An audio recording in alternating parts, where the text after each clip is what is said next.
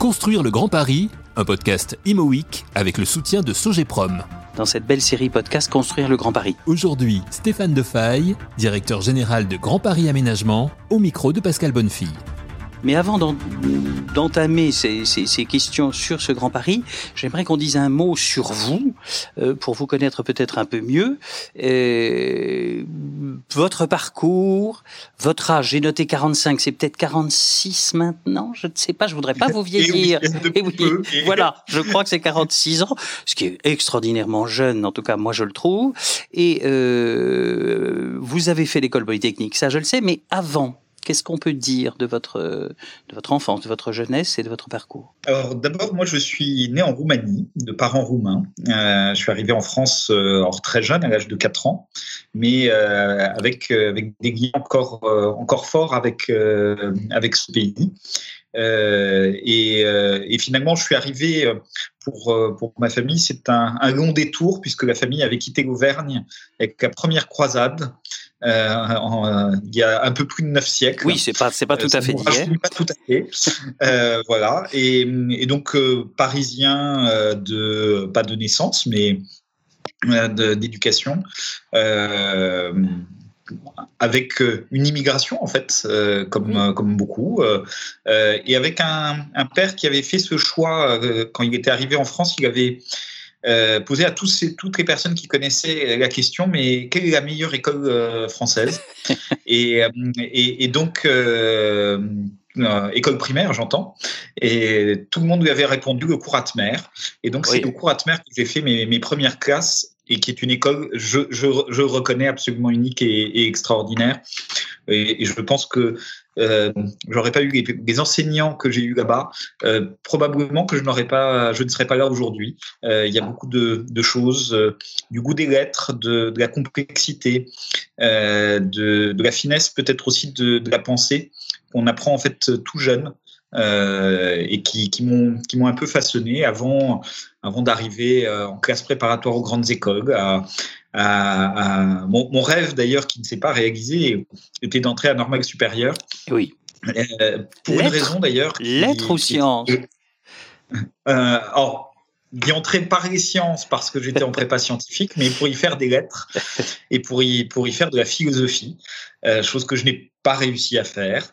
Euh, mais je me suis bien rattrapé à l'école polytechnique puisque j'ai eu la chance de côtoyer euh, longuement un, un, vrai maître, euh, j'utilise volontiers ce terme, René Girard, oui. euh, qui, est, qui a, en tout cas, qui, qui a un très grand penseur, décédé désormais. Euh, la violence mais, et le sacré. Cas, moi, qui m'a qui m'a beaucoup marqué dans dans sa pensée. Euh, sa pensée du monde, puisqu'il donne des, des, clés de lecture passionnantes sur, sur le monde dans lequel nous vivons. Oui, c'est un, c'est un penseur de très haut niveau et dont les, et dont les livres restent encore aujourd'hui euh, extraordinairement euh, passionnants, une grille de lecture controversée, mais euh, tout à fait passionnante sur le monde, euh, dans son ensemble, la violence, etc. Donc cet homme vous marque beaucoup, Alix, parce qu'il donne, des, à l'école polytechnique, pardon, parce qu'il donne des cours, parce que vous êtes... Euh... En fait, en fait j'ai fait avec lui, à l'époque, il était encore à Stanford. Oui, c'est ça. Était... Et, euh, et donc, bah, je suis allé faire mes, mes stages de fin d'études oui. de, de l'école polytechnique auprès de lui, en philosophie, donc pas, pas dans la matière la plus, la plus connue pour l'école polytechnique, euh, mais du coup une expérience passionnante, euh, passer quatre mois aux, aux côtés d'un d'un homme comme ça, ça fait partie de ces gens qui, quand vous les côtoyez, vous rendent plus intelligent, vous donnent l'impression de que, que, vous-même êtes, terriblement intelligent alors qu'on on, apprend, on apprend sans arrêt, que ça soit dans, dans les paroles, dans la pensée, mais même dans, dans les attitudes. Euh, et, c'est vrai que ça a été une expérience extraordinaire qui m'a permis aussi de découvrir les États-Unis euh, un petit peu plus de l'intérieur. Pays, pays étonnant, euh, euh, qui euh, très riche, une culture très riche et en même temps qui me fait être heureux et, et, et y compris dans l'urbanisme, pas que, oui. euh, d'être européen. Euh, euh, la Silicon Valley est à la fois un, un tourbillon extraordinaire, oui. Euh, mais j'en discutais il y, a, il y, a, quelques années avec le maire de, de San José. Euh, en, même temps, on, a tellement de chance d'être dans notre dans notre beau pays, mais sur notre bon, continent avec avec une culture de la ville. On en parlera un petit peu. Oui. si riche. Euh, et, aussi des outils pour, euh, pour essayer de la mettre en œuvre. Euh, cas 1, cas oui. avec humilité, mais, mais pour de vrai. Et avant d'entrer dans cette culture de la ville, vous sortez de l'école polytechnique et vous allez donc pendant plusieurs années, presque un septennat, euh, être euh, plutôt dans euh, l'activité militaire, puisque vous allez être à la, ce qu'on appelait à l'époque la direction des constructions navales, à la direction générale de l'armement, et donc vous allez suivre de très très près des questions militaires, mais de au niveau technique et, et des questions aussi relatives à l'OTAN. C'est quoi ce, cette période alors? Alors c'est vrai que moi je, je, suis toujours militaire, alors non pratiquant, euh, et je pense que je vais de pas avoir vraiment l'occasion de repratiquer de manière ou d'une autre. Euh, donc ingénieur de l'armement à la sortie de l'école polytechnique. Euh, c'est vrai que ce, ce, choix de, des constructions navales militaires, c'est à la fois un choix et un non-choix. Euh, une carrière qui se trace petit à petit, une passion pour la complexité, pour la mer aussi. Euh, et, en même temps, une école que je regrette pas du tout parce que, euh, et, d'ailleurs, je, retrouve aujourd'hui beaucoup de choses que, j'ai acquises à ce moment-là. Euh, d'abord, la gestion du temps très long. les programmes de construction navale militaire sur lesquels j'ai travaillé, les frégates multimissions, par exemple, sont des programmes qui se déroulent encore aujourd'hui. Euh, ils ne sont pas totalement terminés. Et donc, euh, réussir à, à, réfléchir, à raisonner des projets, non pas à, à, deux ans, à trois ans, à cinq ans, mais à 20 ans, en, en, fait, c'est un exercice qui, qui ne va pas de soi. Euh, la question de la complexité également, qu'on retrouve dans, dans, dans, la fabrique de la ville de, de manière euh, très aiguë, euh, avec bien sûr quand même deux facteurs en moins. Un facteur politique qui n'est bien sûr pas du tout le même qu'on retrouve dans la fabrique de la ville, et un facteur citoyen qui n'est pas exactement le propre de la, chose, la chose militaire. Mais ce qui, ce qui me euh, passionne, c'est de savoir comment est-ce qu'on passe de cette, de, de, cette activité qui, alors vous allez avoir plusieurs postes, on va pas rentrer dans le détail de vos, de vos postes au sein de, de la DGA, euh, mais comment on passe de, de, de, cette manière de voir le monde quand même un peu sur un angle militaire, on va dire tout de même, hein, à, euh, à la construction de, du Grand Paris, puisqu'en 2008, vous allez intégrer le cabinet de Christian Blanc, qui est secrétaire d'État chargé du développement de la région capitale. Comment ça se passe Alors ça se passe par euh, euh, un... En fait, mon seul critère de choix dans, les postes que j'ai eus euh, jusqu'à très récemment était qui serait mon directeur. Des gens et j'ai croisé la route et j'ai eu cette chance extraordinaire de pouvoir travailler avec des gens pour qui j'avais énormément d'admiration euh, qui m'ont du coup beaucoup, beaucoup apporté, beaucoup tiré vers le haut. Euh, dans des milieux très différents. Euh, dans la chose militaire, c'était quelqu'un comme François Mestre, alors qui n'est pas très connu dans le monde de l'immobilier, bien évidemment, mais euh, qui, qui a beaucoup, beaucoup apporté au monde de la DGA. quelqu'un comme Jean-Pierre Aubert, grand syndicaliste qui avait travaillé sur les mutations économiques dans une mission qui avait été créée à l'époque sous l'autorité de, de, Gérard Hercher euh, pour euh, accompagner les transitions économiques des territoires et, pour dire les choses clairement, venir un peu en pompier quand il y avait des, des fermetures d'entreprises, d'usines, mmh. aider les territoires à à travailler main dans la main avec les syndicats, le patronat, les aigus pour, bah, pour essayer non pas d'empêcher euh, la catastrophe, parce que souvent était déjà là, mais au moins euh, essayer de recréer une dynamique euh, territoriale. et puis, Christian Moin, c'est finalement un petit peu la même, la même chose, une, envie, de quelqu'un que je ne connaissais pas du tout. D'ailleurs, j'avais, pour l'anecdote, quand j'avais fait ma lettre de motivation pour, euh, pour entrer à, dans un premier temps dans son administration avant euh, d'être dans son cabinet, euh, j'avais tellement honte de la lettre de motivation que j'avais écrite et j'avais tellement peu de soutien auprès de lui que, que du coup, j'avais même pas rappelé son assistante pour essayer d'avoir un rendez-vous. Et, et, ça a été une de mes grandes surprises quand son directeur de cabinet de l'époque, Marc Véron, m'appelle quasiment six mois après en me disant Mm, voilà, on vous veut. Ah. et, à l'époque, pour travailler sur le plateau de Saclay, euh, euh, du fait aussi de, de, mes liens militaires, euh, puisque c'est l'école polytechnique avait un rôle important dans, dans, cette structuration. Donc, un peu par hasard, en fait, finalement, c'est arrivé auprès de Christian Blanc, mais que je ne regrette pas du tout parce que là aussi, euh, une rencontre, je dirais, un, un coup de foudre euh, de ma part pour, euh, pour un vrai capitaine d'industrie, pour quelqu'un qui, qui, portait une vision très lointaine, très et, et, et, vraiment une vision d'intérêt général profonde, enracinée au, au, plus profond de lui.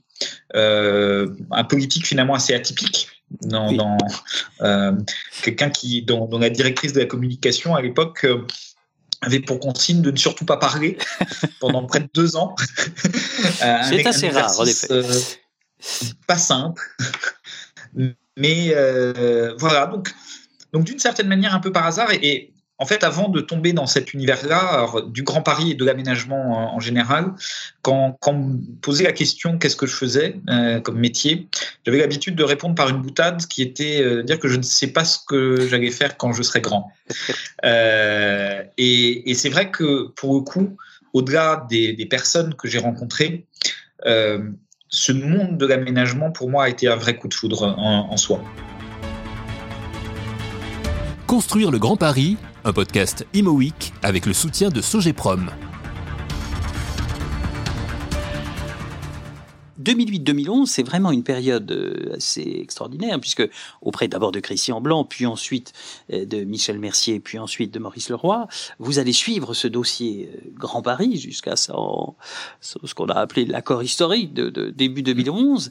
Donc, comment ça se pas ces trois années qui sont, comme vous le dites, en partie un peu enfouies au début. C'est un sujet qui est un peu euh, euh, dont on ne parle pas trop, mais qui, euh, porté ensuite par le président de la République lui-même, va devenir un, un, grand, grand sujet et qui le reste aujourd'hui. Qu'avez-vous apporté à ce projet? Comment, comment ça se passait dans ces trois cabinets successifs, euh, sachant que, entre guillemets, sans doute, le, évidemment, le, déclenchement, entre guillemets, c'est vraiment Christian Blanc, bien sûr. D'abord, ça a été une aventure humaine assez, assez fantastique. Et, moi, ce qui m'a marqué le plus dans, l'équipe que, Christian Blanc a constituée autour de lui, c'est la diversité des, horizons, des, euh, des, parcours professionnels, euh, euh, à la fois bien sûr des, gens qui étaient des, professionnels du monde de l'aménagement, des transports, mais aussi une metteur en scène de théâtre, quelqu'un qui revenait du, Canada après avoir travaillé sur les pôles de compétitivité canadiens. Il y avait vraiment un éclectisme et un espèce de bouillonnement, un, un, temps qui est rare dans l'administration euh, où on, sentait que tout était possible. Euh, par exemple, euh, au tout début, quand je travaillais sur le plateau de Saclay, on avait pris l'habitude à quatre, tous les vendredis soirs, de, de nous prendre une heure de, de brainstorming, mais où on allait au bout de chaque idée. Euh, euh, c'est dans une heure comme ça qu'était née l'idée, par exemple, de construire un ascenseur à satellite sur le plateau de Saclay, euh, ou idée qui, par contre, s'est mise en œuvre de façon beaucoup plus concrète, de déplacer une partie de l'université d'Orsay de 500 mètres.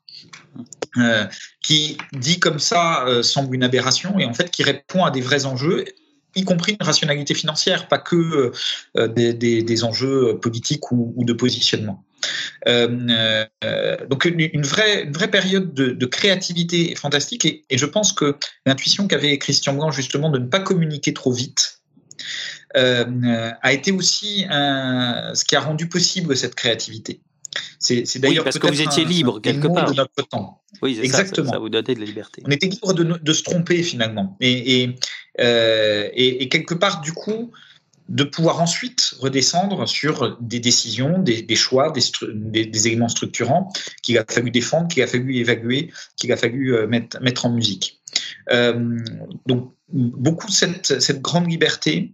Aussi, Christian quelqu'un de très étonnant parce que euh, un homme beaucoup plus de l'oralité, de la parole, plus que de l'écrit. je me rappelle, on, on ne écrivait quasiment pas de notes. Euh, on allait voir et, parfois ça prenait deux minutes, parfois ça prenait deux heures, mais on en sortait toujours avec une, décision, une orientation, quelque chose qui avançait. Euh, et euh, même si c'est pas exactement l'image qui, en ressort, quelqu'un qui, qui, a beaucoup travaillé avec les autres.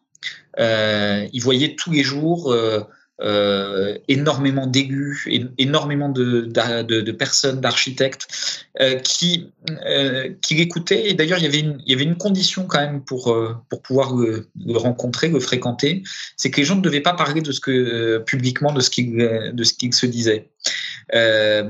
Tout était en off, comme on dit chez nous, c'est-à-dire c'était du off, du off. Et, dernière chose qui, a été très structurante et qui, qui est une des, un des motifs pour lesquels aujourd'hui le Grand Paris existe euh, comme un projet vivant et, non pas comme, comme une belle idée euh, posée un jour sur, euh, sur le papier, c'est que très tôt, Christian Moin a été pétri de la conviction que ce projet, ce projet ne traverserait pas le temps et les alternances politiques possibles si à un moment donné, il n'y avait pas à la fois une crise qui était provoquée, mais aussi qui a été résolue avant euh, les élections présidentielles. Euh, quand je dis qu'il en a eu l'intuition très tôt, c'est que avant même le discours de Nicolas Sarkozy à la Cité de l'Architecture, le premier, qui, qui lançait vraiment euh, cette dynamique du Grand Paris, qui explicitait d'abord de quoi on parlait, parce que avant il y avait des idées autour de ça, mais, mais finalement personne vous le savez bien. Euh, deux semaines avant, nous avions la première réunion de sortie euh, de la crise qui n'avait pas commencé avec euh, le directeur de cabinet de Jean Poguchon de l'époque, Michel Tornari, où avait été exposé à la fois ce qui allait se passer et la nécessité ensuite de travailler ensemble. Euh, et, dans le même temps, Christian qui avait la lucidité de, de dire que à la fois il, pouvait poser le projet, euh, il pouvait euh, en, poser, le socle, mais que ce n'est pas lui qui allait conclure cet accord avec Jean Pauluchon. Est-ce que c'est parce qu'ils se connaissaient trop? Est-ce que je, ne sais ça je ne saurais pas dire, c'est leur intimité à eux. Mais mais en tout cas, il y avait cette conviction très très forte. Euh, et de ce point de vue-là, euh, Michel Mercier et Maurice Leroy ont joué aussi des rôles absolument capitaux dans, cette, transition. Michel Mercier, même si ça a été assez rapide, euh, a commencé à renouer le dialogue. en écoutant beaucoup, en, venant aussi avec son bon sens euh, euh, de, de, président de conseil départemental euh, du Rhône. Oui, qui n'était pas un homme de, du Sérail de, de l'île de France, comme on disait à l'époque. Exactement. Et, je pense que, et, d'ailleurs, d'ailleurs régulièrement, il, disait, mais mais, mais, vous êtes tous fous. Ici, en parlant de la gouvernance euh, et de sa complexité.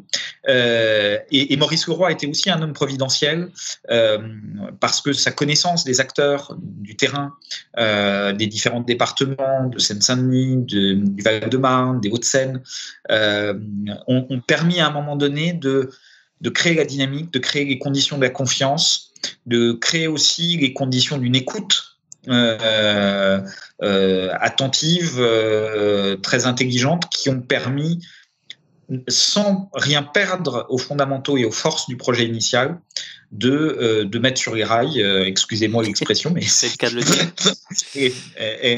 là, euh, le, projet du réseau du Grand Paris. Mais je voudrais juste faire une petite, une petite nuance parce que là, quand j'évoque ça, finalement, j'évoque beaucoup le, le, projet de transport.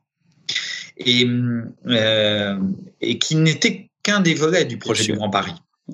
Le, projet du Grand Paris en avait trois en fait de volets. Un, volet, euh, le tout premier qui était un volet de développement des territoires, avec une vision très claire et très marquée qu'on retrouve dans l'architecture du, réseau de transport, à savoir d'un vrai euh, territoire de l'Île-de-France qui soit polycentrique, Christian Blanc disait souvent, dans, dans l'île de France, on arrive à poser les 12 ou 13 premières métropoles françaises. Sauf que chaque métropole de province a sa gare TGV, son opéra, son musée, son université. C'est-à-dire ce sont des territoires complets. Et, il n'avait de cesse de vouloir faire en sorte que autour de Paris, euh, de, la ville de Paris, qui est, qui est bien sûr un aimant euh, extrêmement puissant, euh, se développent pleinement des territoires qui soient réellement des territoires complets pour, pour que cette polycentralité, ça ne soit pas qu'une question de mode de déplacement, mais que ça soit vraiment une question de choix et de qualité de vie finalement nécessaire ce volet n'a pas totalement disparu, il s'est quand même un tout petit peu édulcoré et, il faut le ressusciter ici ou là. Et puis il y avait un troisième volet qui lui euh, a suivi une, autre voie, qui était le volet de la gouvernance. Euh, avec un schéma qui ne s'est pas du tout mis en place euh, comme, euh, comme il avait envisagé. On peut peut-être le regretter d'ailleurs, mais enfin ça c'est un autre sujet. ce, que je, ce que je regrette aujourd'hui, c'est pas tellement le schéma, mais c'est que, c'est que ce serpent de mer de la gouvernance, et on voit dans, dans ces soubresauts, n'arrive pas à se stabiliser mmh. sur quelque chose de lisible. et quelque part, je dirais presque, peu importe le, choix, on sent bien la difficulté de choisir, de, se positionner. Euh, et finalement, on est dans, dans, des stades de complexité qui, qui je pense, nuisent euh, à la capacité de faire en Ile-de-France. Moi, j'ai été très frappé euh, après maintenant presque sept ans passés en province, à Bordeaux, dans une ville extraordinaire, à quel point c'est plus facile d'innover dans nos domaines de, la construction de la ville, de l'immobilier, euh, en province qu'à Paris. Euh, et, je pense que ce n'est pas sans lien avec, cette complexité de la gouvernance. Construire le Grand Paris, un podcast Imo avec le soutien de Sogeprom. On va passer sur euh, bon ces trois années formidables. Vous élaborez avec d'autres, bien sûr, euh, ce qui va être le, Grand Paris dont on parle aujourd'hui, c'est-à-dire il y a dix ans maintenant. Puis vous faites un, un séjour euh, de trois années à l'EPADESA, euh, où vous, là aussi, vous vivez de, dans le monde du Grand Paris, mais ensuite, vous quittez euh, les brumes parisiennes, si j'ose dire, euh, pour la belle ville et le, bel endroit de Bordeaux et l'établissement Bordeaux Atlantique en 2014. Et alors là, ce que vous nous dites, c'est que d'une certaine manière, les décisions étaient plus faciles à prendre. C'est ça que je comprends. C'est-à-dire que moins de lourdeur. Et, et c'est pas que les décisions. Euh, la, capacité de, sortir du cadre, euh, d'aller plus loin, de, la capacité d'audace en réalité.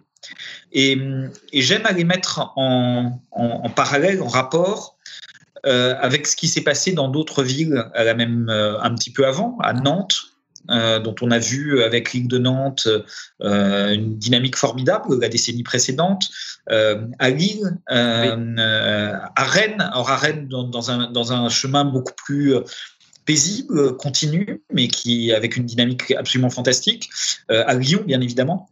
Et, et, quelque part, je mets vraiment en lien cette question de, la gouvernance euh, et de l'alignement des acteurs euh, avec cette facilité-là. Alors même que la les dynamiques fantastiques que j'évoque sont certes le fait des acteurs publics, mais aussi beaucoup le fait des acteurs privés. Euh, l'innovation, elle ne se fait pas d'un côté ou de l'autre, c'est un vrai dialogue. Je, je, vais prendre peut-être deux exemples très, très concrets pour illustrer ça. le bail réel solidaire, c'est un sujet d'actualité aujourd'hui en Ile-de-France. Dieu sait voilà, euh, à Bordeaux, euh, en 2019, on était en train de basculer 100% de notre production de logements en accession sociale à la propriété en bail réel solidaire. Et, on, avait des opérations de référence, alors qui étaient jeunes parce que c'était tout récent, mais je dis à Bordeaux, mais c'était vrai à Nantes, à Rennes, à Lille, à Bayonne, euh, etc. Regardons où on en est aujourd'hui en Ile-de-France sur ce, sujet et alors même que les besoins sont colossaux. Prendre un autre euh, repère, la construction bois. Et, je vais être très précis d'ailleurs quand je le dis, oui, la, construction en bois français transformé en France, mm. euh, qui est, qui est peut-être un autre sujet que la construction bois. Euh, quand je suis arrivé à Bordeaux, j'avais dans mes équipes euh, quelqu'un, Nadège Dodrix, aujourd'hui qui est parti chez un promoteur, réalité. J'hésite pas à lui faire de, la publicité parce un peu de pub gratuite au passage. voilà qui, qui, avait commencé à travailler sur ces questions de construction bois. On était, elle avait commencé à travailler sur ces sujets en 2011. Rappelons-nous où on en était dans, dans ce domaine. et elle avait convaincu euh, d'expérimenter un immeuble qui a été livré par Pichet euh, en, en, 2017 de, pour travailler vraiment sur cette filière locale et comment créer des emplois en région Nouvelle-Aquitaine dans ce domaine. Quand j'étais arrivé, moi j'étais pas du tout convaincu par, euh, par le bois, je, ne connaissais pas, tout simplement. Euh, j'avais plutôt des doutes sur la solidité, sur la tenue au feu, sur euh, la filière, etc. Et elle m'a convaincu d'essayer. Bon, résultat, 100% des immeubles qui aujourd'hui sont construits sur Euratlantique sont en structure bois majoritaire.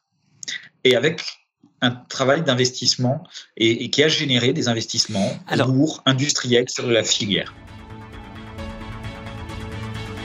Construire le Grand Paris, un podcast Imo avec le soutien de Sogeprom. on va pouvoir faire maintenant la comparaison avec ce qui se passe dans le Grand Paris, dont vous êtes maintenant euh, à des à des moteurs et à des euh, voilà. Et donc Aujourd'hui, qu'est-ce que qu'est-ce qu'on peut constater sur les deux sujets que vous venez d'évoquer, bail solidaire, construction bois, on peut dire qu'il y a une certaine forme de retard, pour ne pas dire autre chose, par rapport à ce qui se faisait à Bordeaux et, ailleurs.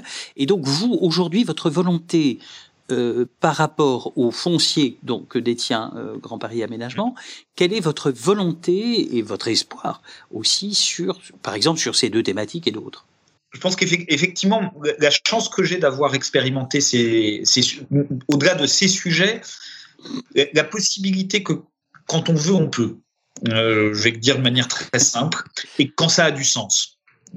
C'est peut-être euh, aussi une clé.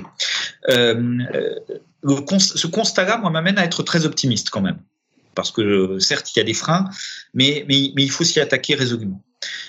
si je prends ces deux exemples, clairement, en Ile-de-France, et, d'ailleurs, c'est en train de naître. C'est en train de naître avec du retard, mais heureusement, il y a des offices fonciers solidaires qui se créent. La ville de, Paris en, a créé un, les Yvelines en, ont créé un, euh, les bailleurs sociaux collectivement en ont créé un. Euh, donc, c'est en train de venir. Donc, clairement, maintenant, il faut déployer ces éléments parce qu'ils répondent à, des vrais besoins, mais il ne faut pas s'arrêter là. Parce que euh, le bail solidaire est, est, un type de réponse. Bien sûr, pas la seule. Et, et il y a vraiment un besoin de multiplier euh, euh, les, réponses. J'étais pas plus tard que, hier avec Benoît Apparu dans, dans, ses fonctions de président d'INLI, qui m'exposait tous les mécanismes nouveaux que PINLI développe pour favoriser d'autres formes d'accession à la propriété en, en co-investissement, euh, en, en location-accession progressive. Euh, donc, tout un tas de réinventions et il faut qu'on arrive à réinventer ces outils. Je, ne sais pas lequel est le, meilleur euh, et, sans doute que c'est une combinaison de plusieurs. Oui, voilà, c'est la complémentarité. Mais finalement, il faut qu'on arrive à répondre à une question toute simple c'est qu'il y a des hommes et des femmes qui habitent, euh, le pouvoir d'achat immobilier c'est euh, érodé au fur et à mesure du temps. Euh, comment on fait Comment on fait concrètement pour redonner des capacités sans dégrader la qualité, hmm. sans augmenter le niveau de subvention publique euh, des opérations euh, immobilières ou d'aménagement parce que ma conviction forte, c'est que l'argent public, il ne faut pas se faire d'illusions, même si on a une petite illusion du fait de la situation sanitaire, qu'il est abondant, les lendemains euh, doivent nous apprendre à nous en passer. Euh, donc, comment on fait pour avoir des mécanismes qui soient vertueux? Et, et le comment on fait, là-dessus, il y a une conviction qui pour moi est très forte, c'est qu'il faut faire de façon très partenariale entre acteurs publics et acteurs privés. Donc, Grand euh, Paris Aménagement, dans ce cadre-là, a un rôle essentiel à jouer. Totalement. Totalement. On a un rôle, euh, finalement, par l'accès aux fonciers qu'on permet de, donner, euh, on a la capacité de créer les conditions d'expérimentation favorables.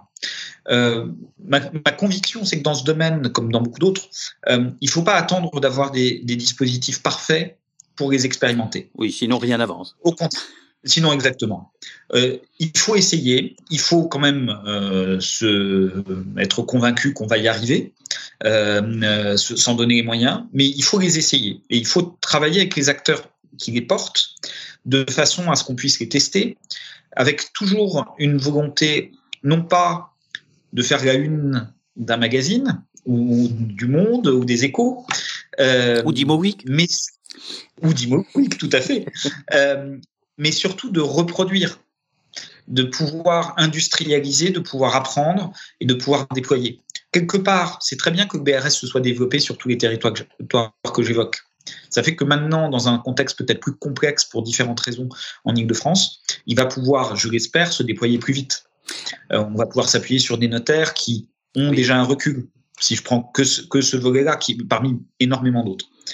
Euh, de la même manière, sur, sur la question de, euh, de la construction, euh, pas nécessairement que de la construction bois, parce que finalement, si on s'est lancé dans la construction bois en Nouvelle-Aquitaine, c'est aussi que la Nouvelle-Aquitaine était la première région forestière d'Europe. Et oui, vous êtes près de la production, voilà. ma conviction très forte, c'est qu'aujourd'hui, le grand bassin parisien dispose d'un certain nombre de filières émergentes dans la construction. Euh, et qu'il euh, nous faut rendre, donner les conditions de développement de ces filières. Et ça, nous avons un rôle majeur à jouer parce que nous sommes prescripteurs. Euh, avec un équilibre qui est assez subtil.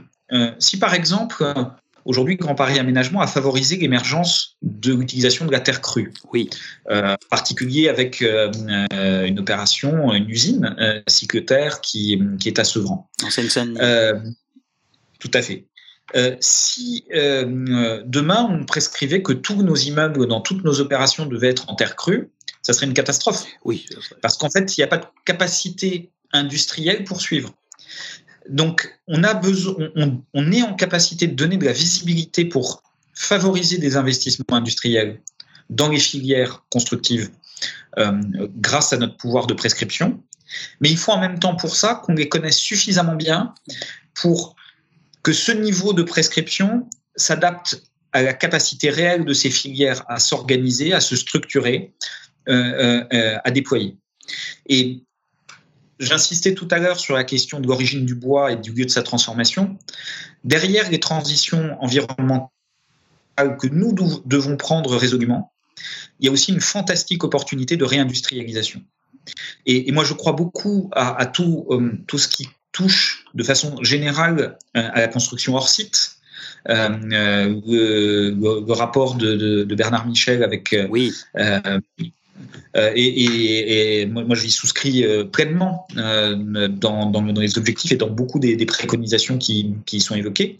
Mais c'est une, une, opportunité fantastique pour l'île de France de se réindustrialiser un, dans, dans, des filières non délocalisables euh, parce qu'on en a besoin, euh, et qui sont vertueuses euh, environnementalement.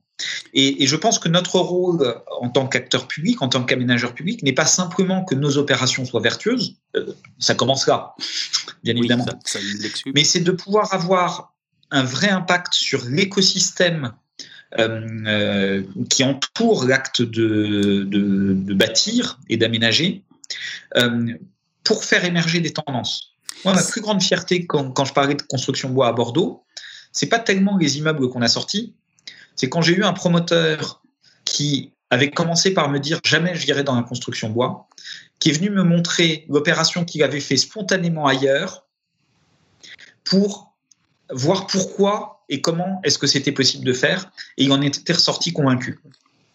Alors, on ne vous demandera pas les noms. Mais euh, en ce qui concerne justement, est-ce qu'on peut parler d'exemples concrets sur des demandes qui sont les vôtres, sur des opérations, euh, en disant, nous, on, va, on va vers, on est d'accord pour y aller, mais voilà nos conditions. Est-ce que vous avez des conditions très drastique.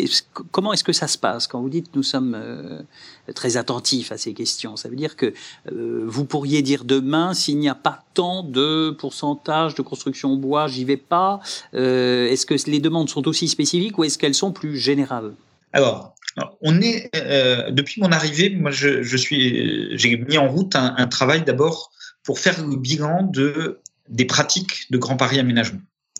Euh, parce que Grand Paris Aménagement euh, fait un, tas de choses extraordinaires. J'ai évoqué Cycloterre, mais pourrait évoquer euh, l'opération Gagarine, alors qui, euh, euh, est menée par Henri Ringis Sénamon, qui est fédéré à Grand Paris Aménagement.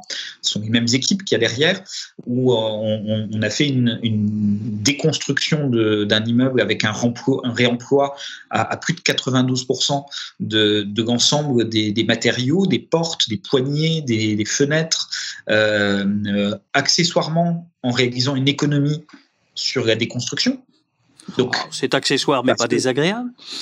Non, et, et, je pense que c'est d'ailleurs important parce qu'il ne faut pas euh, que euh, toute l'innovation qu'on qu crée dans, dans, la manière de construire ou en l'occurrence de déconstruire euh, se fasse par un renchérissement des coûts, sinon on ne va pas s'en sortir.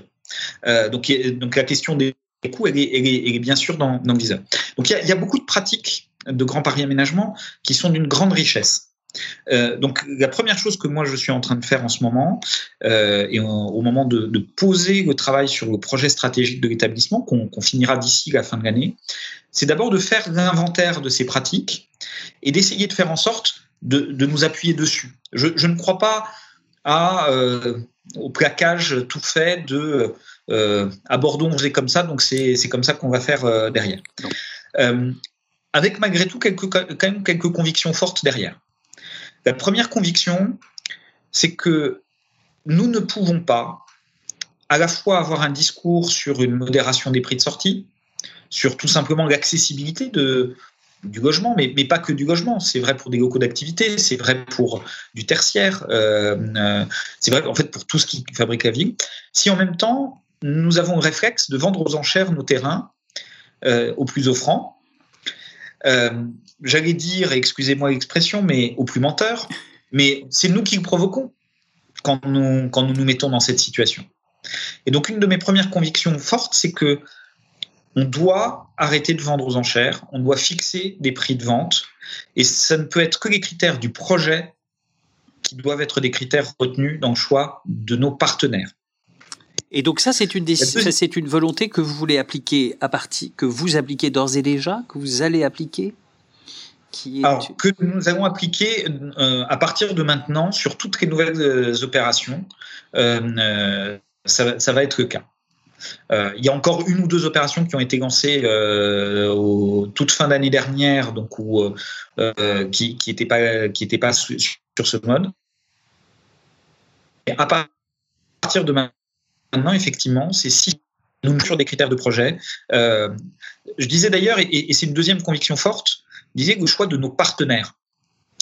Parce que à un moment donné, quand nous travaillons avec des promoteurs, quand nous travaillons avec des investisseurs de long terme, euh, nous ne sommes pas juste là dans une relation où nous vendons un terrain euh, et nous imposons un cahier des charges à quelqu'un qui serait juste un, une forme de prestataire. Euh, D'abord, ça serait quand même extrêmement méprisant pour des gens qui ont des savoir-faire, qui ont un métier. Je suis très très prudent lorsque j'entends des discours en disant on peut se passer euh, euh, du promoteur, on peut se passer de tel ou tel oui, métier. Je ne serais pas ouais, le, bah, je, moi, je, ne dirais pas moi, ça non pas, plus. voilà. Mais ce sont des discours qu'on entend parfois oui. et, et, que je trouve très dangereux parce que ça donne l'impression en fait que qu'il n'y a, a, aucune réalité au métier qu'ils font, alors qu'ils alors qu'ils prennent du risque, ils ont des savoir-faire, ils sont aussi des chefs d'orchestre euh, à l'échelle de et, et, et c'est très important. Et, et moi, ma volonté, c'est qu'on se mette d'accord sur à la fois les conditions juridiques, financières, euh, mais aussi sur qu'est-ce qu'on a envie de faire ensemble. Qu'est-ce qu'on a envie de faire ensemble, c'est pas nécessairement la couleur de la façade ou euh, le nom de l'architecte. C'est euh, comment est-ce qu'on va faire en sorte, parce que ça, par exemple, ça va être un de nos critères dans, les, mois qui viennent, comment est-ce qu'on va faire en sorte de pouvoir anticiper les niveaux 2025, 2028, 2031 de la RE 2020 pour démontrer maintenant que ces niveaux, en réalité, ils sont atteignables. Euh, et, euh, mais pour ça, il faut qu'on qu mouille la chemise ensemble. Et c'est pour ça que je préfère prendre du temps à négocier le cadre dans lequel nous travaillons, pour que travailler sur des projets qui soient réalistes de ce cadre plutôt que de tomber dans un autre extrême, qui est celui de la séduction de l'image, euh, qui arrive assez souvent. Euh, je ne citerai pas nécessairement de démarche, mais. Mais non, mais non, ne citons personne. Voilà. dans lequel, en réalité, là aussi, on se berce d'un mensonge.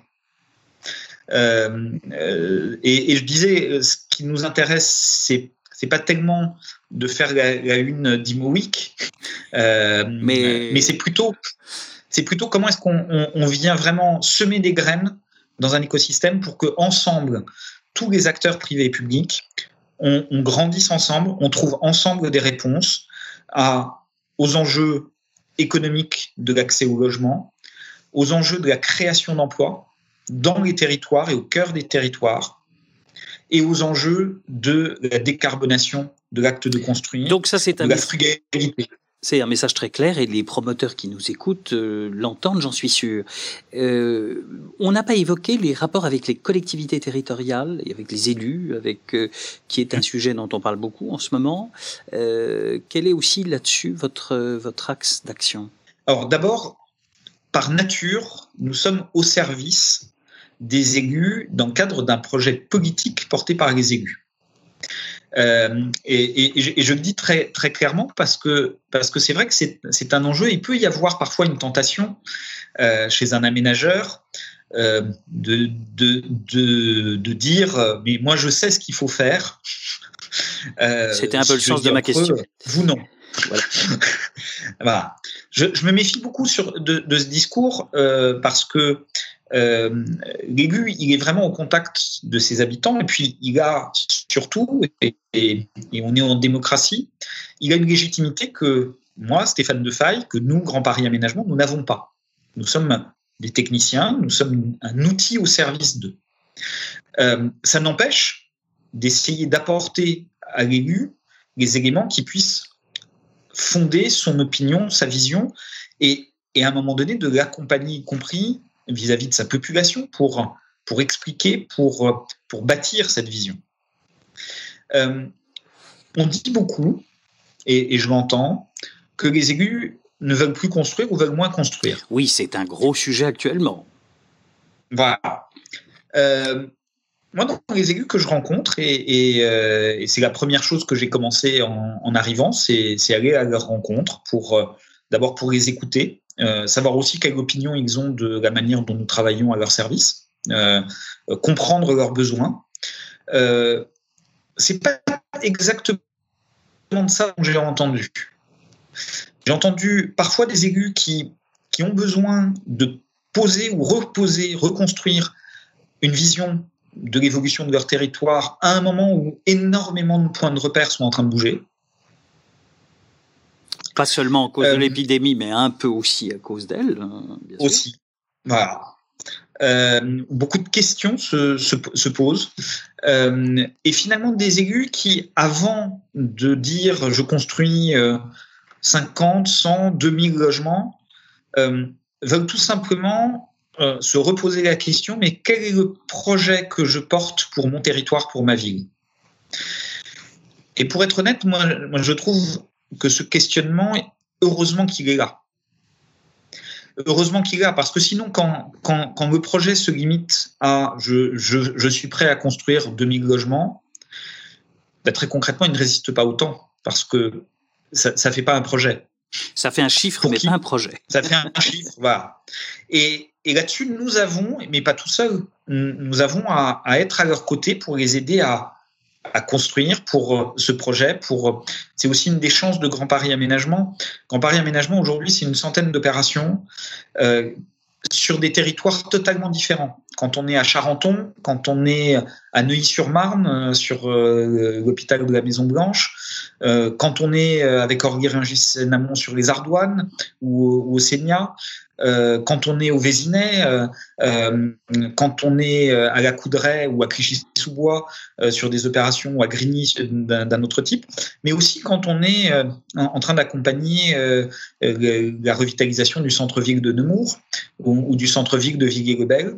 On, on, a cette chance d'être confronté à des réalités territoriales extrêmement diverses et donc d'être capable d'amener aux, aux, élus un regard qui dépasse le regard de leur commune et qui les aide, en tout cas c'est ce qu'on essaye de faire, euh, à prendre du recul là-dessus.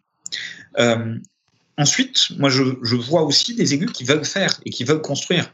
Heureusement. Euh, les, dernières, si je prends simplement les, derniers rendez-vous que j'ai eu cette, cette semaine, les principales inquiétudes des élus avec qui j'ai travaillé étaient mais comment est-ce qu'on fait pour que ça aille plus vite? Donc, On les comprend. donc moi je suis assez optimiste euh, au-delà de l'impact euh, qui a été terrible euh, du Covid, et non pas tellement du Covid, mais surtout du retard des élections municipales générées par le Covid, donc quelque part le retard de, de, de la relance d'une dynamique qui nécessite cette légitimation des élus. c'est ça qui nous fait à tous très très mal aujourd'hui. Je pense beaucoup plus qu'une vision trop malthusienne des, des élus. En, en, tout cas, mais euh, vous l'entendez peut-être dans mes propos, je suis aussi euh, euh quelqu'un qui par nature optimiste, euh, en, en, en, reprenant volontiers la phrase de, de, de Kipling qui, qui, rappelle que l'optimisme est une forme de courage. donc c'est aussi une décision. Et aussi une forme de volonté quand même. Voilà. je suis convaincu qu'on peut faire. Et, et d'ailleurs, on, on, doit faire également différemment parce que euh, on ne l'a pas évoqué, mais au-delà de la volonté des élus, on a aussi une injonction qui est extrêmement forte sur la désartificialisation des sols. Je, ne dis même plus sur le zéro artificialisation net. Euh, euh, c'est comment est-ce qu'on inverse réellement la tendance.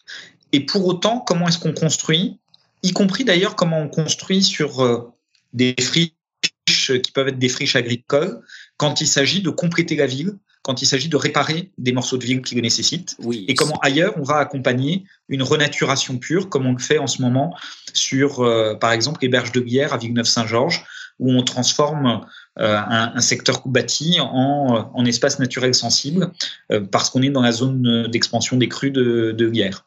Alors, on l'a entendu d'ailleurs à plusieurs reprises, vous venez d'évoquer le mot, hein, optimiste, optimisme, ce que j'aime beaucoup comme mot d'ailleurs. Euh, à l'heure où on va conclure, quelle est justement sur les, années à venir, qui vont être celles de Grand Paris Aménagement et du Grand Paris, quelles sont vos, vos raisons d'être optimiste et quels sont vos, vos objectifs principaux à ce, jour?